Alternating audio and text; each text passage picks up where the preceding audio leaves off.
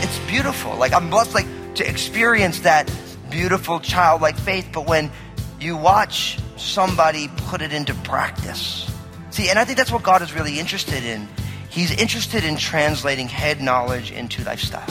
He's interested in translating head knowledge into lifestyle. And so let me ask you right now, what is in your head that you know to be true from the Bible that is not being translated into your life? That's a heavy question Pastor Daniel just asked. What part of the Bible do you say you believe, but you aren't actually putting into practice? Maybe it's a lifestyle choice, or maybe it's the subject of today's message, being afraid. Pastor Daniel will talk about a transition of leadership today, and any transition can be stressful. Fear can become the number one response in an instant.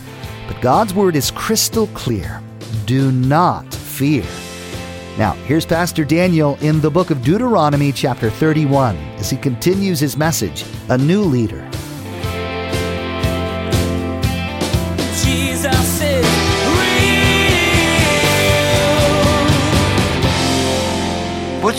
Even before it's Joshua's job to lead them in, in verse 3, Moses is rock solid because he says, The Lord your God himself crosses over before you. He will destroy these nations from before you, and you shall dispossess them. Joshua himself crosses over before you, just as the Lord has said. So he's reminding them, listen, I'm not going, but the Lord is going before you, and the Lord has promised you this land and Joshua, and God already said that Joshua is going to be the guy who's going to go on in. So God's program for the nation did not depend on any human leader. It depended on God's power to fulfill his own promises. So he reminds them in verse 4, of course, about Sihon and Og, the kings of the Amorites who were defeated. You read about them in Numbers 21 and Deuteronomy chapter 3 and all these different places. But notice it says in verse 5, the Lord will give them over to you that you may do to them according to every commandment which I have commanded you. Be strong and of good courage. Do not fear nor be afraid of them, for the Lord your God, He is the one who goes with you. He will not leave you nor forsake you. Now, I want you to notice a few things there. First, in God's deliverance of these nations to the children of Israel, He doesn't say, I want you to treat them however you want to treat them. He says, I'm going to deliver them over to you and I want you to treat them how my commandments teach you to treat people. Now I think that's really important because as followers of the Lord, we have to learn how to be subordinate to the Word of God and the ethics of the Bible and not just what we come up with. Because I think what goes on is that you can imagine, I mean, in the midst of a, a battle between these nations and all the stuff that goes on, that there could be a good bit of vengeance that goes on a good bit of like, you oppress my people and I'm going to get you back and then some. This escalation of tension. And he's like, no, no, no. I actually want you to treat them in all the ways that I've commanded you to treat people. And we always have to remember, we want to learn our ethics from the scriptures and not from the culture. Because every culture, as opposed to the scriptures, are very severe. Every culture ethically is more severe than our Bibles because the ultimate ethic is the cross of Jesus Christ, the Lord and Savior who would take off his outer garment and although the Lord, he would wash his disciples' feet. The Lord who would say, if somebody is thirsty, give them something to drink. If somebody is needy, you take care of them. If somebody is broken, you are moved with compassion and you help them. So even in the midst of conflict, we do not enter conflict in the same way as the world does, but we learn to treat people in accordance with God's word. And not only that, I love verses six and you get a repeat of it in verse eight. Be strong and of good courage. Do not fear nor be afraid of them. For the Lord your God, He is the one who goes with you He will never leave you nor forsake you. Now, I think all of you need to take your pen and you need to go and you need to underline it in the person next to you's Bible. Just circle that verse right there. Seriously though, it's like, how many of us need to hear this all the time? Be strong and of good courage. Do not fear nor be afraid. Isn't that an important word? Don't fear. Don't be afraid. Be strong. Be of good courage. Now, I'm not talking some like pop psychology, some kind of like you're going to get work yourself up with these positive thoughts and these mantras. But really what it is, it's a reality because why? For the Lord your God, He is the one who goes with you. He will not leave you nor forsake you. See, this is a theological statement. I like to say it this way. Because Jesus is real, we have nothing to fear. Because Jesus is real, when you step out, I mean, the children of Israel have never, like, 12 guys went into the promised land. You remember the story, the 12 spies? And they came back with all this fruit, and 10 of them were like, there ain't no way we can take that land. It's not possible. The giants, there's walled cities, all this fruit, we can't do it. And two guys, Joshua and Caleb, are like, no, no, yeah, it's all true. It's all crazy over there, but God is with us. See, this is a theological reality. This isn't some sort of like you go to a, you know, a weekend seminar with your favorite pop guru and you feel like really good after it. This is like, this is what it means to be a follower of Jesus. We say here at we want to simply respond to Jesus, right? Here it is. You want to simply respond to Jesus? Don't be afraid. Be of good courage. Be strong. Why? Because no matter where you go, the Lord is with you. And isn't that how Jesus spoke at the end of Matthew's gospel when he said what? And lo, I am with you what? Always. Even until the end of the age. And in case anybody is looking for wiggle room, what does always mean? Always. You guys are deep Bible scholars. Always means in all ways. When it says, I will never leave you nor forsake you, he means it. It means that no matter where you are, my pastor, John Henrik, who I love with my whole heart, I'm so grateful for this guy, he used to say to me, Daniel, you and God in any crowd is a majority. Oh, I love that line. The question is, is do I believe it when push comes to shove? And that's the question for us today. See, this is where faith comes in. See, faith as the Bible teaches us in Hebrews 11 verse 1, faith is the substance of things hoped for, the evidence of things not seen. So when it says that I will never leave you nor forsake you, God is saying, you may not see me, but I am there. And will you trust me? Because I'm telling you that I'm there and I am faithful even when you don't see it. I'm sure for a lot of you right now, you're hearing this and you're like, yeah, but. Because that's what I do when I hear that. I'm like, yeah, but. And I used to think of a pastor, he used to say, ah, yeah, but you got yeah, but disease. You got to cure that yeah, but disease. Because God knows, God knows that when we don't see him, we're going to doubt. So then you have what I see versus what the word of God tells me. And if you're one of those people who you're filled with fear, you're afraid. You're not strong and courageous. The reason that is, is because you're forgetting that the Lord, He's the one who goes with you and He'll never leave you. Everywhere you go, He is there. He was there before you got there. He knows the needs of every step of the journey. And He's trustworthy. And you think about the legacy of this man, Moses. You think about what he's doing here. I mean, this is a leadership transition. He is installing his successor and he's telling the people, listen, you have nothing to be afraid of, not because I'm here or Joshua's here, but because the Lord is here. And my friends, this is good biblical discipleship right here. You always know when you're in trouble when a leader wants to link you to themselves. When a leader wants you, at best a leader could say, imitate me as I imitate Christ. That's what the apostle Paul said. That's the best a leader can do. But a biblical leader is somebody who wants to link people to Jesus. And that's what Moses is doing. And what's beautiful is he says this to the people. He installs Joshua and he reminds them who the Lord is. And then in verse seven, then he speaks directly to Joshua in front of all the people. And so if you know leadership terminology or leadership philosophy, this would be called Moses is getting Joshua buy-in.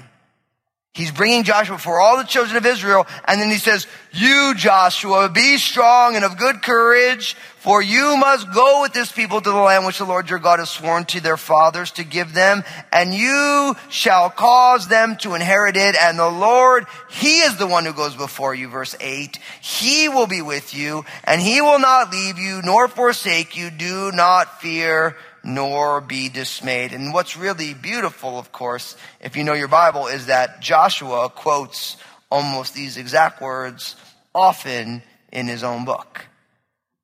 And listen, and that's great discipleship as well. See, my pastor taught me all these things and I share them. And I repeat my pastor. You parents, you're discipling your children. You are nurturing them. Are you putting the word of God into them so that they get the word of when the word of God comes out. My little daughter Maranatha is so, she's just so awesome. I think Maranatha is one of the most solid people I've ever met. She's eight, but she's solid. Like she's like one of those people who it's like she knows what she knows and she's really rock solid. And I'll never forget that she was walking with her nana. So my mother passed away and my dad got remarried when I was in my twenties. And so Nana is my dad's wife. Just love Nana. She's just amazing. And she was talking with my wife Lynn and she said, you know, and it really makes me scared. And Maranatha said, oh, Nana, don't be afraid. Jesus is with you. And I'm just sitting there. I just kind of chuckle, you know, like, you know? And Nana's like, you're right, Maranatha, you know? And so it's funny now is that when Maranatha says, you know, Dad, I'm scared. I'm like, well, what'd you tell Nana? She said, I told Nana not to be afraid because Jesus is with her. I'm like, She's like, can we pray, Dad? I'm like, yeah. You know, and it's so, it's beautiful. Like, I'm blessed, like, to experience that beautiful childlike faith. But when you watch somebody put it into practice, see, and I think that's what God is really interested in. He's interested in translating head knowledge into lifestyle. He's interested in translating head knowledge into lifestyle. And so let me ask you right now, what is in your head that you know to be true from the Bible that is not being translated into your life. I think the work of the Spirit is to reveal Jesus to us and in us and then through us that we might respond to Jesus as we move through the world. And I know for all of us, there are areas of head knowledge that is not being translated into lifestyle. There's truths of the scriptures that the finished work of Jesus by the power of the Spirit has revealed in us that he wants us to put feet on. Moses exhorted Joshua, and then Joshua exhorted the people, and he walked this stuff out. And God wants us to walk the same stuff out. So, what are you scared about today? What makes you nervous? Where do you find your courage waning? Now, if you know your Bible also, you also know that in our weakness, God's strength is made perfect. So the idea of courage and strength, it's been commonly said, the difference between a coward and someone who is courageous is what they do with their fear. They both have fear. But a coward is somebody who lets the fear drive, and someone who's courageous is somebody who turns the fear back to the Lord and trusts the Lord and step out. But both people have fear. So what we do with our fear matters. And I love this exhortation verses 6 and 8. And the Lord, He is the one who goes with you. He goes before you. He will be with you. He will never leave you nor forsake you. Do not fear nor be dismayed. So again, circle that in your neighbor's Bible, tattoo it on your forehead, tattoo it on your neighbor's forehead. I mean that hypothetically, of course. Verse 9, look what it says. So Moses wrote this law and he delivered it to the priests the sons of Levi who bore the ark of the covenant of the Lord and to all the elders of Israel. And Moses commanded saying, at the end of every seven years, at the appointed time in the year of release, at the feast of tabernacles, when all Israel comes to appear before the Lord your God at the place which he chooses, you shall read this law before all Israel in their hearing. Gather the people together, men and women and little ones, and the stranger who is within your gates, that they may hear, that they may learn to fear the Lord your God and carefully observe all the words of this law, and that their children who have not known it may hear and learn to fear the Lord your God as long as you live in the land which you cross the Jordan to possess. Now, what Moses does here is he places this law in, he wrote this law, and he gives it to the priests, the sons of Levi. So the Levites, as we know them from the Bible, right? So Jacob had these 12 sons. One was Levi, their descendants. Their job was to care for the things of God and the ark and the tabernacle, that mobile worship tent, and then ultimately the temple that would be built, designed by the Lord through David. Solomon was who got to build it and dedicate it, right? But every seven years, when everyone gathered together, notice it says in the year of release. So this was the, what we would call the Sabbath year. Every seventh year, all the debts were forgiven. Ultimately, at the every 50 year, the seven seventh, the year of Jubilee, where everything was given. But there was also a smaller one every seven years when slaves were freed and all this stuff. And on the Feast of Tabernacles, which would happen in the fall time, September, October, everybody would show up and they would read the entire law. Now you might say, well, that sounds kind of boring. You know, like, can you imagine if I just read you all of the book of Deuteronomy? But you have to remember that in this day and age, everyone didn't have a Bible in their hands. Everyone didn't have like, well, I like listening to the Bible with a guy with an English accent, or I like it with a woman with an Australian accent, and I like it sounding like Shakespeare, and I like it sounding very contemporary, and you know, it's like nobody had Bibles. So the only way for people to learn the Bible was to gather together every seven years, and then people would memorize sections and they would gather together and talk about it, but nobody held Bibles. And so this was God's way of making sure that the word got into the people. And so as everyone gathered together, now of course the Feast of Tabernacles was one of three pilgrim feasts where everyone gathered together. And on every seven year they had to read them the whole law. And what's beautiful, not only the men, but the women, the little ones, the stranger who's within their gates. And notice what God's plan is. The reading of the word, the studying of the word of God in the middle of verse 12, that they may hear, that they may learn what? To fear the Lord your God and to carefully observe all the words of this law.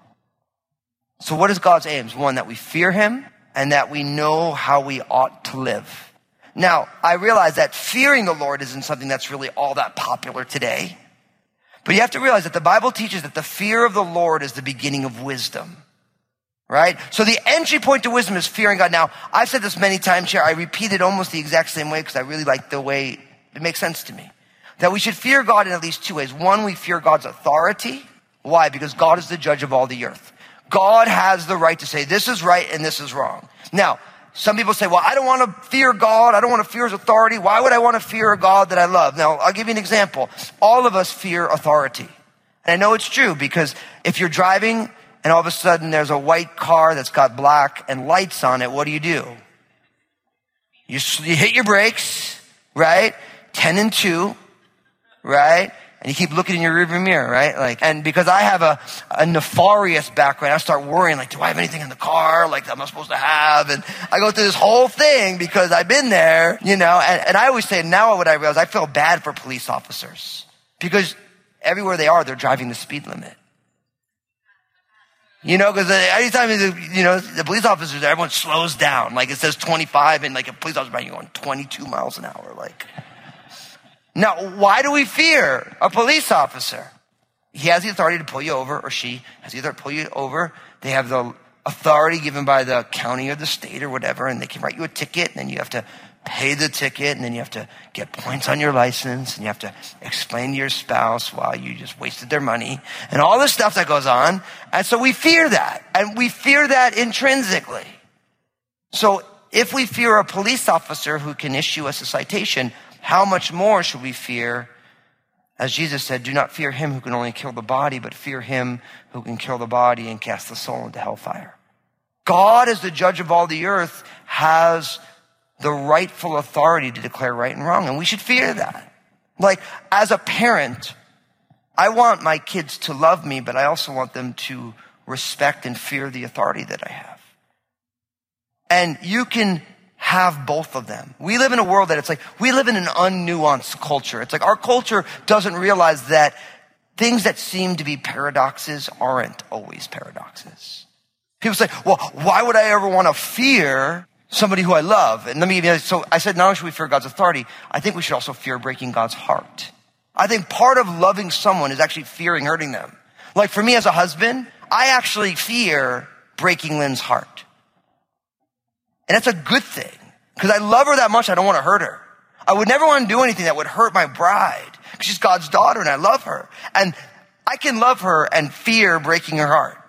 In the same way, like I tell my kids, I tell Obadiah, especially my son, I say, don't you ever make your mama cry. Don't you ever make your mama cry. And what's funny is because he always says, he's always like, okay, dad, I, yeah, I won't, I, I, won't, I won't break mama's heart. I'm serious. That's, that's my wife. But I want him to fear hurting his mom's heart. Why? Because he loves her.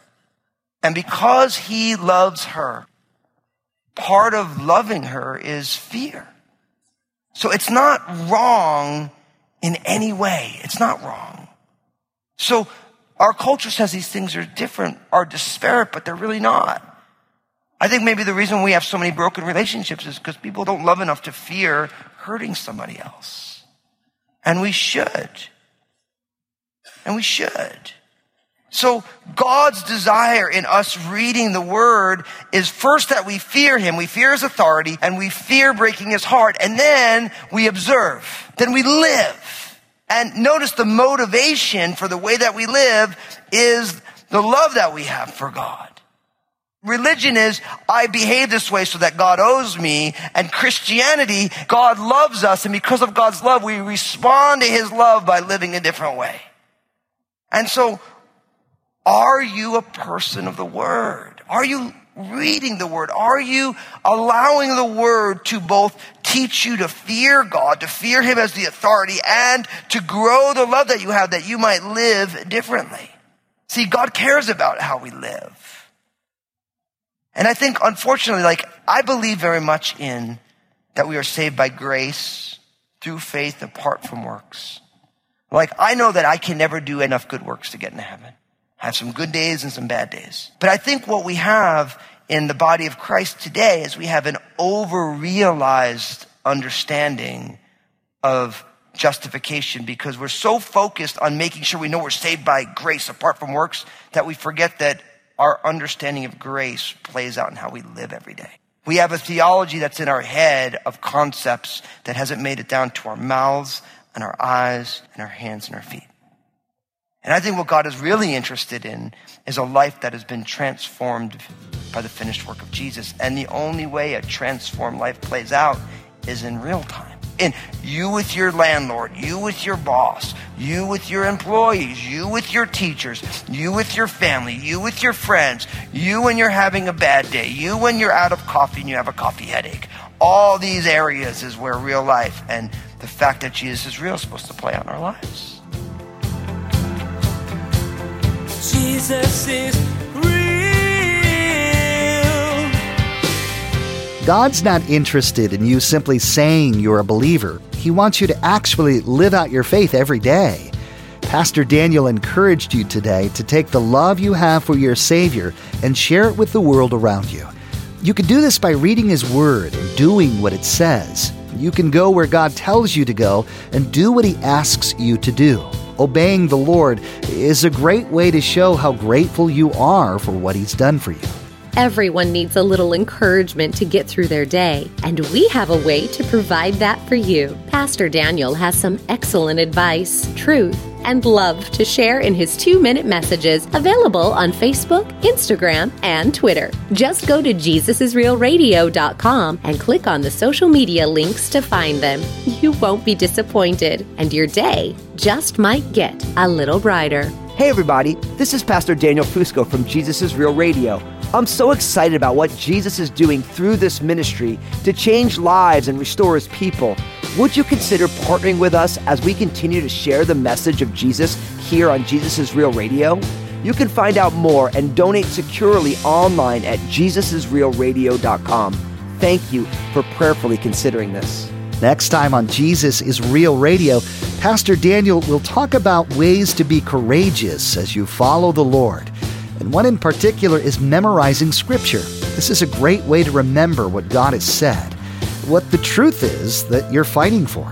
This may seem like a daunting task, but Pastor Daniel will have some great tips on how you can go about memorizing the Word. You've been listening to Jesus is Real Radio with Pastor Daniel Fusco of Crossroads Community Church. Pastor Daniel will continue teaching through this series called Cause and Effect. Until then, may God bless.